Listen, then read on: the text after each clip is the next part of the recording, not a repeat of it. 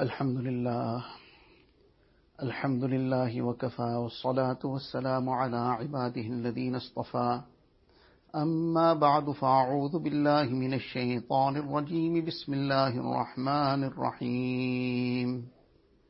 يا أيها الذين آمنوا اتقوا الله, الله حق تقاته ولا تموتن إلا وأنتم مسلمون. وقال النبي صلى الله عليه وسلم كن في الدنيا كأنك غريب أو عابر سبيل أو كما قال النبي صلى الله عليه وسلم Most respected ulama kiram, brothers and elders. The time that Allah Ta'ala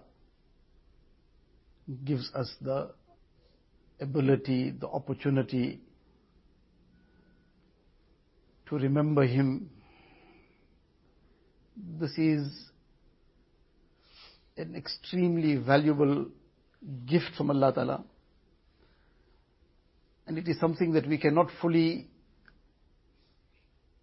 understand how great it is in this dunya.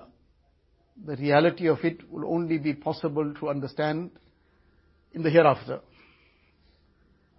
In this world, many things are beyond our comprehension, is beyond us to be able to understand it. A child that is in the womb of the mother, if somehow it could have been communicated to the child, somehow if the child could have been made to understand, understand, understand, if it was possible.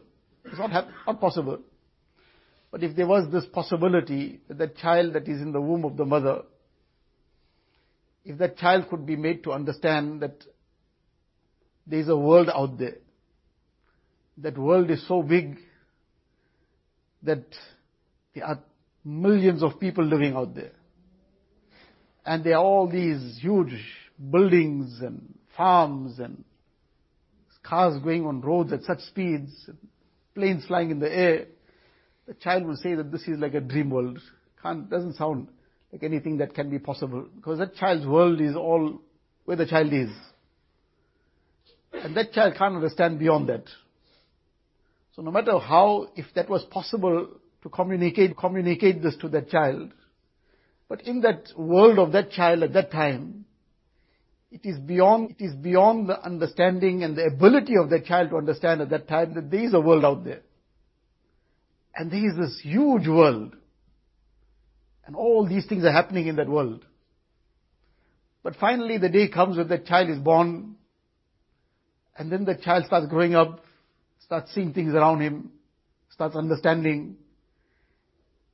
And now he starts seeing, yes, there is this vast world, such a big, huge world out here. But before the child was born, if it was possible to communicate it to them, to the child won't understand it. So likewise, we are in this very small dunya, which is like that womb of the mother compared to the akhirat. It's like that very small dunya of that child. We are also like that little very confined world, very small place, compared to the akhirat. In the hadith sharif it is mentioned that Rasulullah described the last person who will come out of Jahannam and be entered into Jannat. It is obvious that this last person will be a person with Iman. Because a person who lives this dunya without Iman, then there is no way that a person will ever see Jannat. There's no entry into Jannat without Iman. The ticket to Jannat is Iman. But unfortunately, if a person didn't live his life, what Iman requires of him, he didn't live his life according to that. Iman, Iman requires that a person now, a mu'min, he lives his life in the obedience of Allah Ta'ala. His salah, he is constant on his salah, He's fasting in the month of Ramadan, all the other laws of Allah Ta'ala, staying away from all sin. All this is what Iman demands. But if he lived his life differently, he, then he can be in problems. He can be in problems in the grave. Everybody has to reach the grave. Nobody is going to be able to avoid getting into the grave. Everybody is going to see the grave. And then the akhirat, the hereafter, the day of judgment. Then his jannat is jahannam. The person who didn't live his life according to what Iman demanded, he might have to go through Jahannam. through the fire of hell. But if he had Iman, one day inshallah he'll come to Jannat. That Iman will bring him. After how long? Allah knows. But he will finally come. And that person who will finally come to Jannah, the last person, the hadith that detailed description is given. That he will be brought out of Jannah, out of Jahannam, and then in the distance he will see one tree. Uh, he's still not even in Jannah, in Jannah. He's still out of Jahannam only. And he will say, Allah, give me the shade of that tree. I will never ask you for anything beyond that. If I just can be brought under the shade of that tree, and there's some water there, I can have that water, I think that will be the greatest thing I can ever have. Whereas he hasn't even yet entered Jannat. When he could come into that, brought into that shade of that tree, he will see after some time, he will believe now that there's nobody better off than me. Whereas he hasn't even entered Jannat yet. He's just come out of Jahannam. That punishment of Jahannam would be so severe that this would be like everything for him. But after a while he will say, Allah, there's another bigger tree there and take me under that tree. That shade is even more. Allah Ta'ala will say, but you already said you won't ask for anything more. Say, but please, take me there. I don't want to be the worst off of all your creation. Just take me further. Eventually, in this manner, he will be brought to the door of Jannat. And then he will be told, okay, enter. First Allah Ta'ala will say to him, you start desiring what you want. Now can a person, what, if you just tell a person desire what you want, what, rest- what restrictions there are? There's no limit. He will keep desiring what he wants and finally he won't be able to ask for anything more. So Allah, Allah, Allah Ta'ala will remind him, ask for this also. Ask for this also. And eventually when all these desires have been asked for, Allah Ta'ala will say for you is whatever you have asked for. And ten times the size of the dunya that you came from. Ten times the size of the dunya be given to who? To the last person entering Jannat. So now this ticket to Jannat, to Jannat is this Iman. And this is the greatest wealth Allah Ta'ala has blessed us with. Somebody might have whatever of the dunya he has, but if he doesn't have this Iman, he's got nothing. How can that be nothing? person's mind might go in so many different directions that he's got so much, we say we got nothing. That so much is really nothing because the day that moment the person's eyes close, what is going to benefit him? When he's going to be laid in the grave, he's going to take anything of it? There is one incident mentioned, it's just a story for an example. One person was a very wealthy person. Very wealthy person, but now he was afraid when I'm going to die, what's going to happen? So he said, anybody who is ready to spend one night with me in the grave, when I buried the first night, he's ready to spend in the ready to spend in the grave.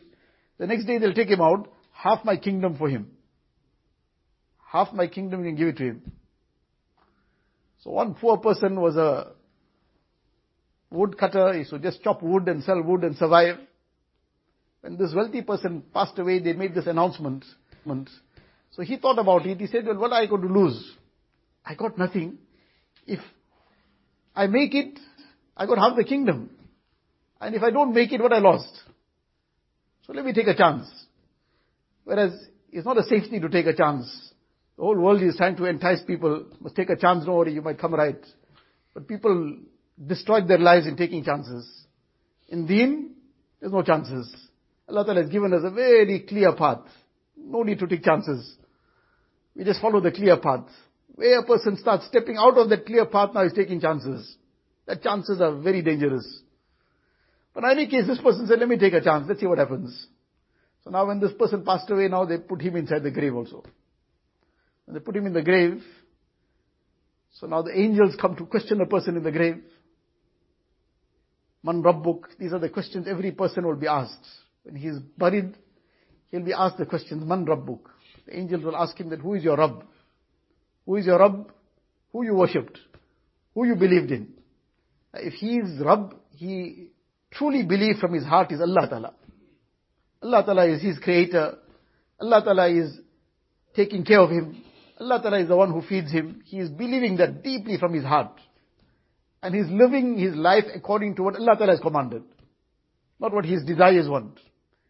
Then that is what will speak in the qabr, in the grave. That is what will say, say Rabbi Allah.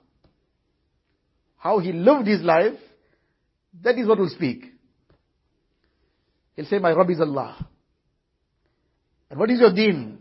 If he lived Islam, then he'll reply and say, my deen is Islam. ما تقول في هذا الرجل What do you have to say about Rasulullah sallallahu alaihi wasallam?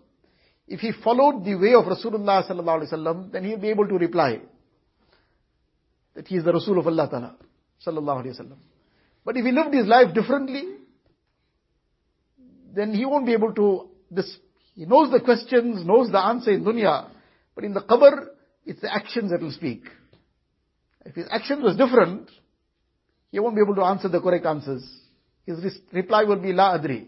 Ha ha, La Adri. I don't know. So in any case, this person now, the angels came, they saw two people here. Says, two people, how can two people be here? But in any case, one is sitting, the other one is lying down. Let's start off with the person sitting. So they saw him now, he was there, they, he came along with his axe, so they buried him with the axe too. So now, asked him, this axe you got, you got anything else in life? He said, no, only this axe. Okay, let's start asking about this axe. The axe got two parts. One is the steel, that metal. The other is the handle, the wood. So first now answer for the wood. Where you brought this from? How you earned it? You bought it from somewhere, the money, how you earned the money? And you broke it from some tree, you took the permission of the person. They started asking him so many questions, by that time it was morning. So these people dug up the grave, he quickly came out. They told him, mashallah, you spend the whole night with the, in the grave, half the kingdom is for you. He said, I couldn't answer for this axe I'm going to answer for the half the kingdom. Keep it, I don't want it. Now this is just an example somebody gave, but that's a reality also. The reality is, when a person goes down in the grave, then this whole dunya means nothing to him. And on the day of Qiyamah, this whole dunya will mean nothing. No matter what a person had in dunya, it will mean nothing. Because what will be of benefit there is only Iman and Amal. Iman and the righteous actions of a person. Nothing else will benefit him there. So this is the greatest gift of Iman Allah Ta'ala blessed us with. And in order to look after this Iman, to protect it, because such an important thing, such a great wealth, it's obvious it has to be looked after. One is that the person earned a lot. Now before he reached home, it got stolen. So now he got his bonus and he got so many other things and a lot of money he earned. But now he'll come home talking about it that I earned so much is of no use. Where is it? You brought it along. The Quran also Allah Ta'ala says that the one who brings along, man ja'a bil hasanati falahu ashru amsaliha. The person who brings along the good deed and come, on the day of Qiyamah. He'll get ten times, multiplied ten times the reward. But he must bring it. He mustn't lose it on the way. His iman, his amal, he must bring it along. How he's going to bring it along? The whole Quran Sharif Allah Ta'ala gives us the prescription of looking after this iman. The prescription of taqwa. That to the extent the person will adopt taqwa, that is the extent to which this will be hmm. safeguarded. You'll be protected. You won't get lost on the way. Otherwise, it's very dangerous. Otherwise, the person on the way will get caught up in something or the other. Shaitan will rob him of his good deeds. Allah forbid of his iman. If you look in, in the Quran Sharif, if you look in the ahadith, if you look in the ahadith, in the lives of Rasulullah sallallahu alaihi wasallam and the Sahaba kiram, what was the means of looking after this iman? That is the very important thing that we need to focus on. How to look after this iman and this amal. What is the means of that? If you look into the Quran Sharif, in the hadith, in the life of Rasulullah sallallahu alaihi wasallam, the Sahaba kiram, the one very, very important thing we will learn from it is that to the extent of sacrifice a person makes for iman, and a person makes for protecting this iman, a person makes for looking after his amal, according to that sacrifice, Allah Ta'ala opens a doorway for him further. وَالَّذِينَ جَاهَدُوا فِينَا لَنَهْدِيَنَّهُمْ سُبُلَنَا Mujahada, sacrifice, striving. This is the prescription. Many a times a person is thinking, but how nice it would have been so easy that, you know, just press one button, everything work out for me. Doesn't happen like that. There's an effort. For the small things of dunya also, person has to make effort. For akhirat, for this vast jannat, what we just discussed about, not going to happen without effort. So one is sacrifice. What kind of sacrifice? It will sometimes require sacrifice of time. Sacrifice of time actually is no sacrifice because all the time is for Allah Ta'ala. But nevertheless, sacrifice in our regard, that now a person is, for example, working, it's his business or his job, or he's at home now with his family, or whatever other occupation is involved in, and suddenly now it's a time of salah. So he puts everything aside, he sacrifices the time out of the business, out of the job. Now I have to present myself in front of Allah Ta'ala. So sometimes it's that kind of sacrifice, sacrifice of time. It's a sacrifice. And Allah Ta'ala loves the sacrifice. In the hadith it comes that the person who is regular in the masjid, uh, he's making that sacrifice of time. And he's coming regularly to the masjid. He could have been making a salah somewhere else also, at home. But he's joining the salah with jama'ah. So he's making that sacrifice of coming, that sacrifice of the time. So in the hadith, Nabi Sallallahu says, فَاشْهَدُوا لَهُ بِالْإِيمَانِ That you can testify on his behalf that he's a mu'min. What's in the heart, nobody can see. Iman is in the heart. We can't see the heart. Nobody can see my heart and I can't see anybody else's heart. But Nabi Sallallahu is saying somebody is regular in the masjid. He's coming regularly for salah jama'ah in the masjid. You can testify that this is a mu'min. You can bear witness he's a believer. What a great thing. But now where this came from? He didn't take it easy, stay at home, doesn't matter. No, he took the sacrifice of time to come and perform salah in the masjid. That brought about this great honor. Nabi Islam is saying you can give witness that this person is a believer. So sacrifice of time. Sacrifice sometimes of wealth maybe. Person might have to spend. If it's, for example, he has so much of wealth that now qurbani was wajib on him. So he must make qurbani. If zakat is due on him, he must pay zakat. Somebody Hajj might become compulsory upon him, he has that much of wealth, he must go for Hajj. Or various other things. Sometimes it will require the sacrifice of desires. Sacrifice of desires. A person is being tempted. There's a temptation towards haram. Now he's being tempted to look at haram, for example. Now that temptation is dragging him, is pulling him. But he is not giving in. He says, I'll sacrifice that. But I won't give in. I will, like how now Qurbani time a person put the knife on that animal and he slaughtered the animal. He sacrificed that animal for Allah Ta'ala. So now he says, I'll put the knife on my nafs. I'll sacrifice this animal of the nafs for Allah Ta'ala. I won't give in to that haram temptation.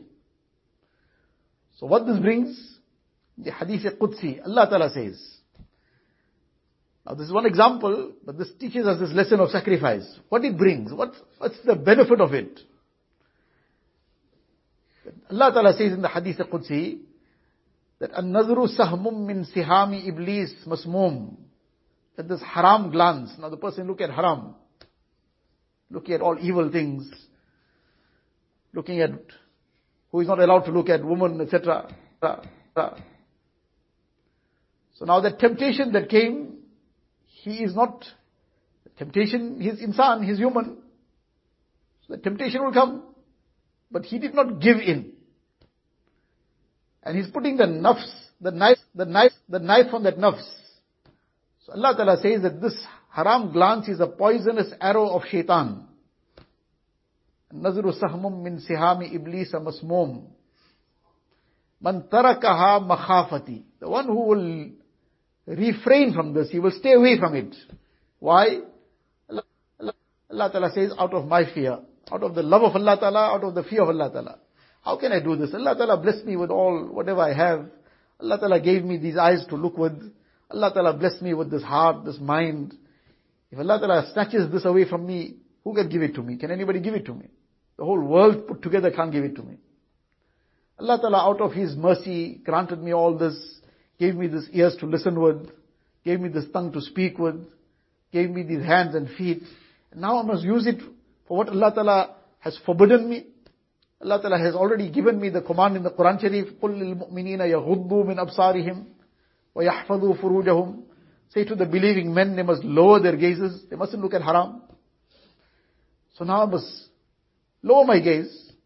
How can I now just carry on just misusing this gift of Allah Ta'ala? So now that temptation has come, but he is not giving in. He is, by all these thoughts, these positive thoughts, where he is now, where he is now, where he is now reprimanding himself, scolding himself. How can I do such a thing?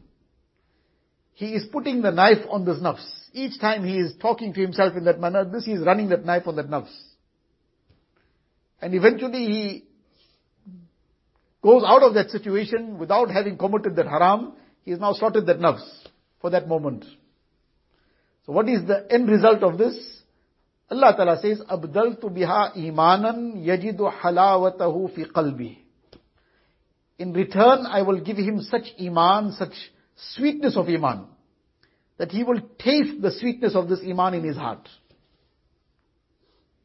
Now he made a sacrifice. One was sacrifice of time, of wealth, of effort, energy. And this is the sacrifice of temptation. The temptation towards haram To look at haram, to go to some haram place, to listen to haram, to speak something which Allah Ta'ala has forbidden. Now outwardly all this seems to be just by the way, but it's a very big sacrifice. And Allah Ta'ala loves this. This is part of that وَالَّذِينَ جَاهَدُوا فِينَا. And this mujahada that a person makes within himself. Now he came for salah, mashallah, that too was a mujahada. He had to walk, he had to come, drive, whatever. Sometimes early morning it's cold. Maybe it's a very hot day and he's walking and coming in the sun for Zuhr. So that's a mujahada also, very big mujahada. And this too is a very, very big mujahada within himself. This mujahada against the nafs that he is not going to commit any haram. Allah Ta'ala loves this greatly. And this is, this sacrifice is something which a person, when a person makes a sacrifice for deen, outwardly it might just seem something in passing, but it is something to understand how great this is. There wasn't anybody more beloved to Allah Ta'ala than Rasulullah Sallallahu Alaihi Wasallam. Most beloved of the entire creation. Now when a person, somebody is very beloved to someone, his own child, whoever, very close to him, then as far as what he can do, he will not allow that person to go through something that he is not happy about. But now we are very, very weak, limited, we can't do so much. We can only do to a certain point. Now sometimes we don't want somebody to get sick. When he gets sick, we can't do anything about it. We'll try to treat the person, but that's all. We can't prevent that sickness from coming. Allah Ta'ala will come. We don't want a person to feel some pain, but if that something happens, he'll feel the pain. We can then help him out to whatever extent we can, but he'll feel the pain. But Allah Ta'ala has complete power. But for the protection of deen, Allah Ta'ala allowed Nabi Sallallahu to also make the sacrifice. What we understand from this is how beloved this sacrifice is. That the most beloved of Allah Ta'ala, Allah Ta'ala allowed him also to undertake this sacrifice. If this sacrifice was something that was not beloved to Allah Ta'ala, Allah Ta'ala won't allow Nabi Sallallahu to undertake it. But Allah Ta'ala allowed it to happen. To set the pattern for everybody. Nabi Sallallahu is now being presented as the example. He's the most beloved, beloved of Allah Ta'ala, and he's undertaking this sacrifice. That come what may, but deen can't be compromised. Allah Ta'ala allowed Nabi Sallallahu Alaihi to undertake the sacrifice of poverty. What extent of poverty? that he sometimes had to tie stones to his belly out of hunger. We have not experience what hunger in reality is. That hunger which the Sahaba experienced. They had to tie stones to their bellies.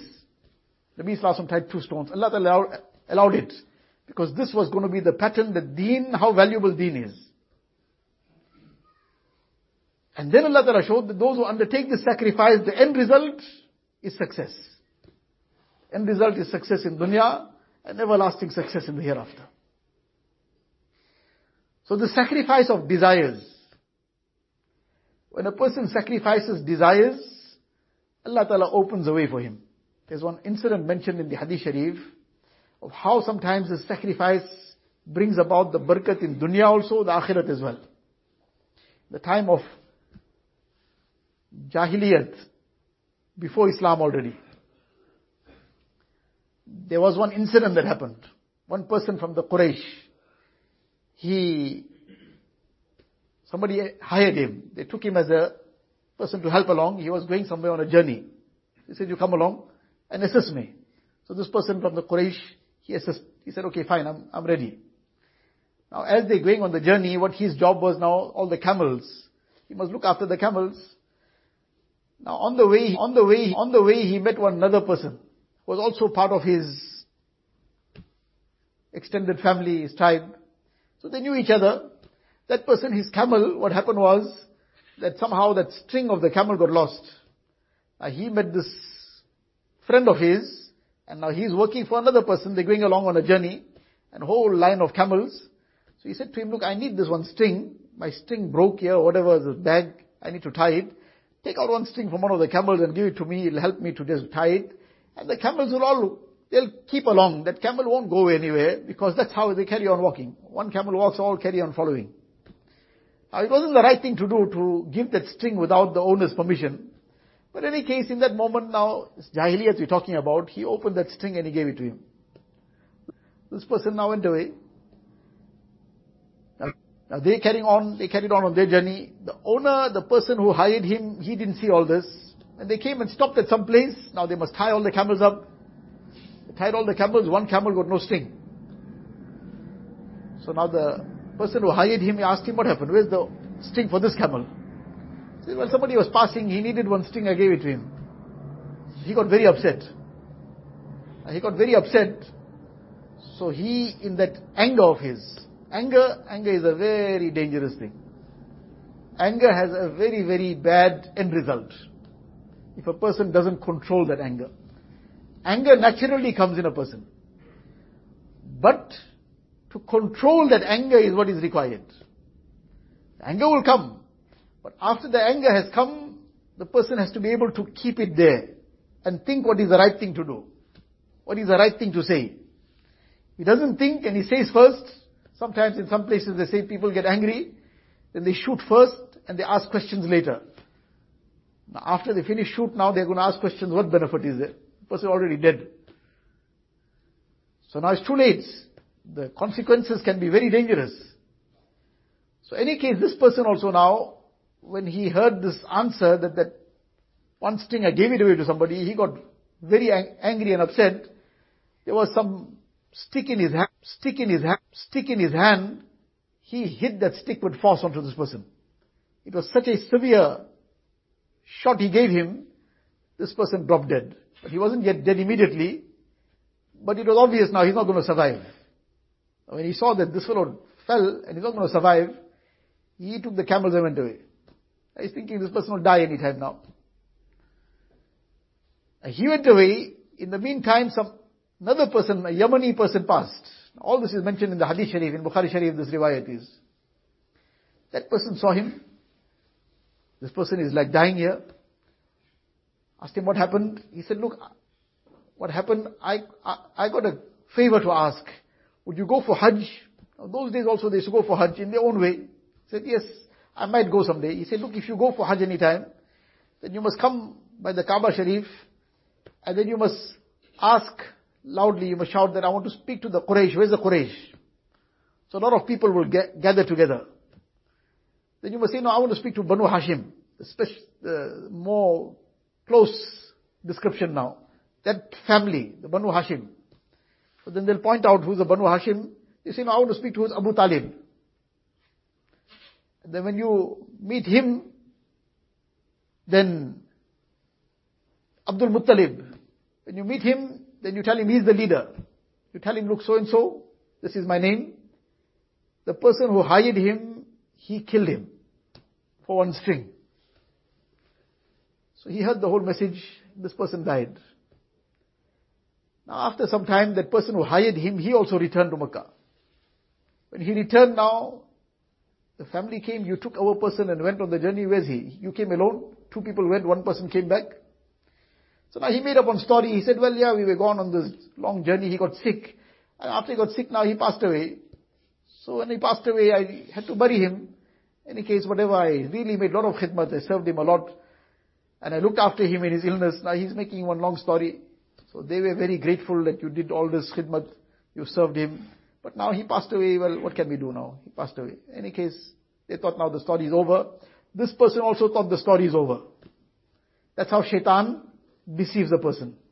Shaitan makes a person do many wrong things, thinking don't worry, it's all over. And you got nothing to worry about. But then it comes back.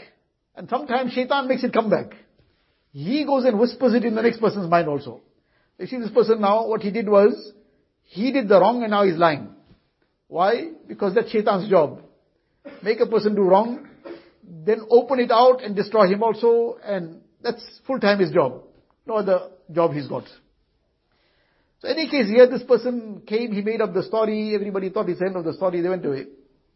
After some time, this Yemeni person came to Makkah. And he did as he was told. One day by around the Kaaba Sharif, he shouted aloud, where's the Quraysh? I want to talk to the Quraysh. So several people gathered together and said, well, there's the Quraysh. He said, no, from here now I want to talk to Banu Hashim. They put the Banu Hashim aside, they said, there's the Banu Hashim. Yeah.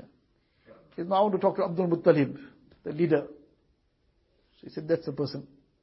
He went to him now, and he told him the story. That the person who belonged to your people's tribe and went on that journey, this is what happened. So now the whole secret came out. The secret came out, so they came to this person. Abdul Muttalib came to the person who was responsible.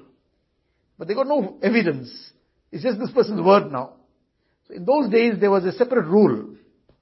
If somebody is killed and you don't know who the person is, who's responsible, so then 50 people must take an oath. That look, I didn't kill him, I don't know who's the killer. So now all these people, this person too, and another 49 people must take an oath. So now they came along and they started asking everybody, 49, 50 people must take an oath.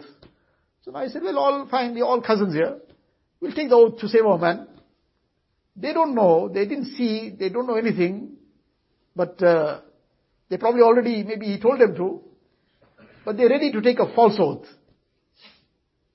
It's our cousin now, we'll just take the false oath, we'll just lie, and it's okay, we'll save his life. What's the problem in that?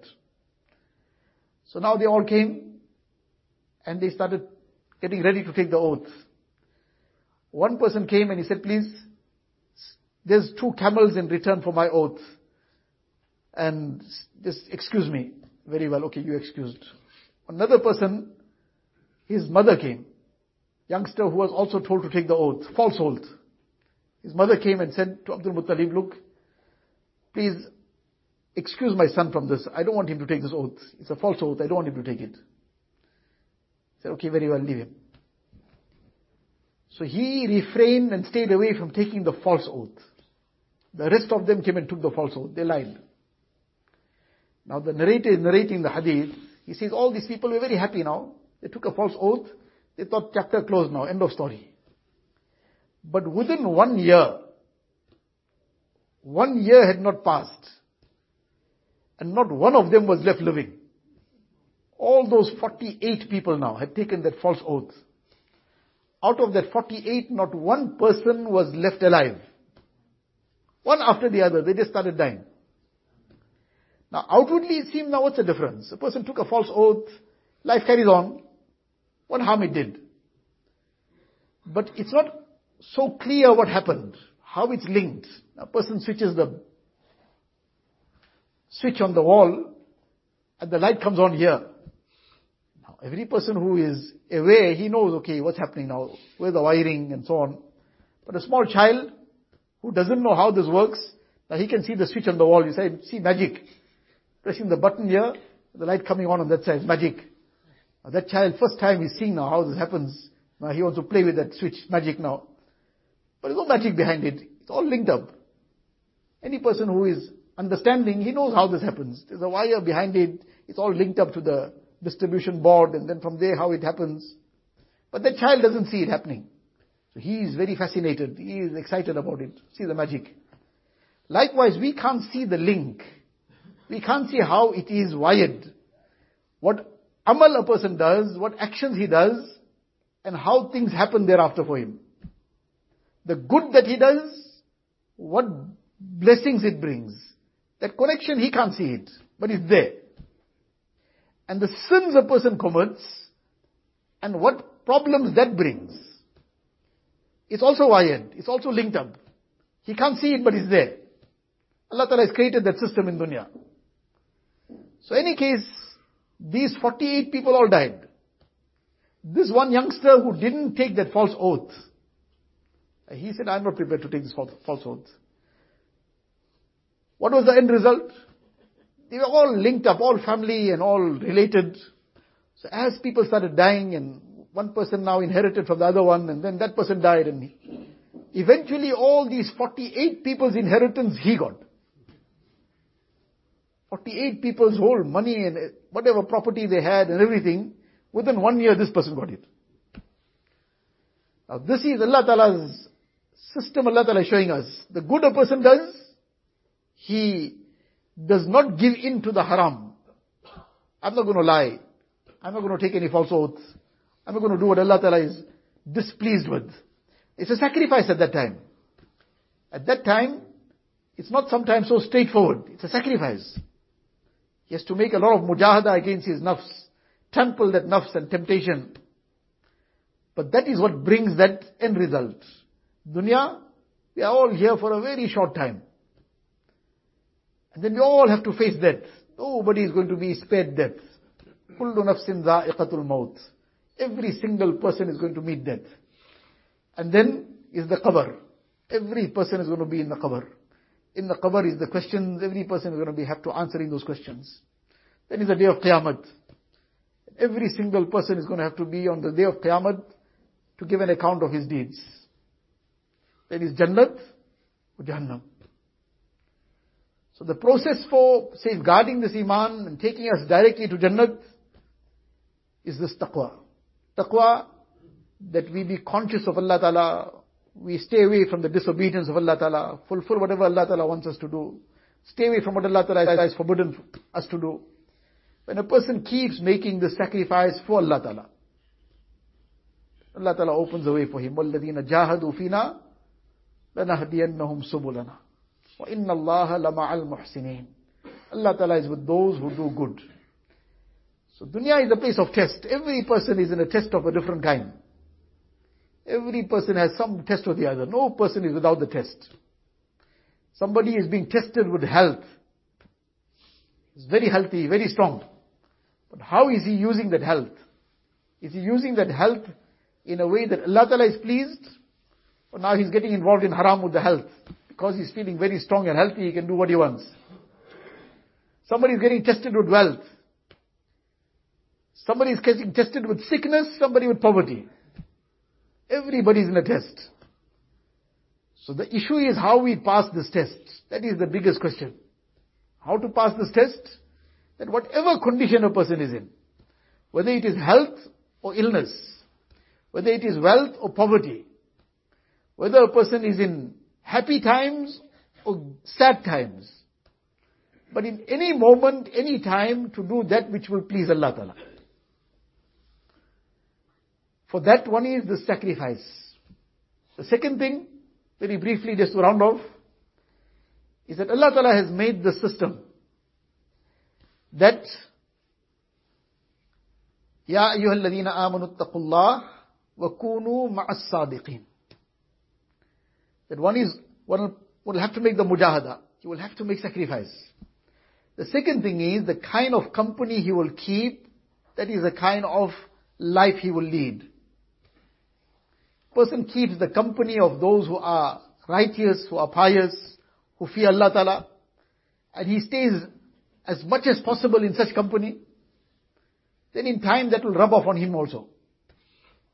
And if he's in the company of those who want to do wrong things, go to wrong places, get involved in all kinds of evil, that's going to rub off on him. So that company is very, very crucial. The kind of company a person keeps that is going to make him. Or Allah forbid will break him.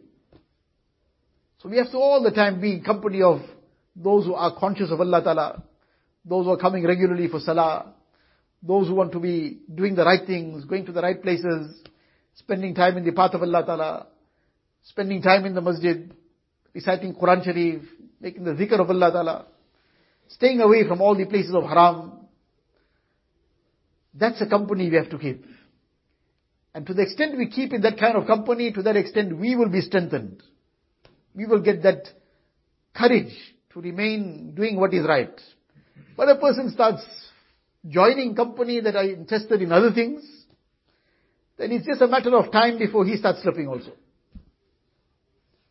So one is this mujahada, the second is this company.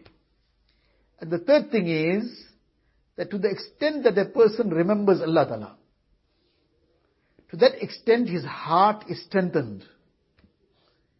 And when that heart is strengthened, the heart is king. That strong heart will keep him on track. Remembering Allah Ta'ala, daily some tasbihat, tilawat of the Quran Sharif, reciting istighfar 100 times daily, durud Sharif, salawat on Rasulullah sallallahu alaihi wasallam, reciting the third kalima, and then as much as possible, we keep every now and again some zikr of Allah Ta'ala every now and again on our tongues. La yazalu lisanuka ratban min zikrillah. Nabi Sallallahu Alaihi Wasallam said to one Sahabi, keep your tongue moist with the remembrance of Allah Ta'ala. Every now and again, something. A mu'min, his tongue would forever be reciting every now and again something. Some zikr and remembrance of Allah Ta'ala. That is a moment of real regret that a person forgot Allah Ta'ala. On the day of Qiyamah also he'll regret that. In Jannat also he'll regret those moments that he didn't remember Allah Ta'ala. So a mu'min should be forever remembering Allah Ta'ala. When he keeps remembering Allah Ta'ala with his tongue, his heart will come alive someday. Someday his heart will start remembering Allah Ta'ala. First it happens with the tongue only. First the tongue will get engaged in Allah Ta'ala's remembrance, but when this goes on, someday the heart will join. Someday that will affect the heart. When something is repeated with the tongue, in time it starts impacting on the heart. So to keep remembering Allah Ta'ala, and someday that will bring our heart alive as well. Then inshallah that will be very easy to now continue on the path of deen. Allah Tabarak wa Ta'ala give us a tawfiq that we live with this taqwa. Allah Ta'ala give us a tawfiq to live in His obedience. All the time that Allah Ta'ala has blessed us with, this time is spent in the way that Allah Ta'ala is pleased with us. We stay far away from places of evil and sin and all kinds of things that will take us away from Allah Ta'ala. And these simple things that we discussed, we will have to make that mujahada, that sacrifice, but the sacrifice is bringing tremendous great rewards for us and benefits for us. Together with that, the company. And this remembrance of Allah Ta'ala. Allah Ta'ala bless us with the tawfiq for this. وآخر دعوانا الحمد لله رب العالمين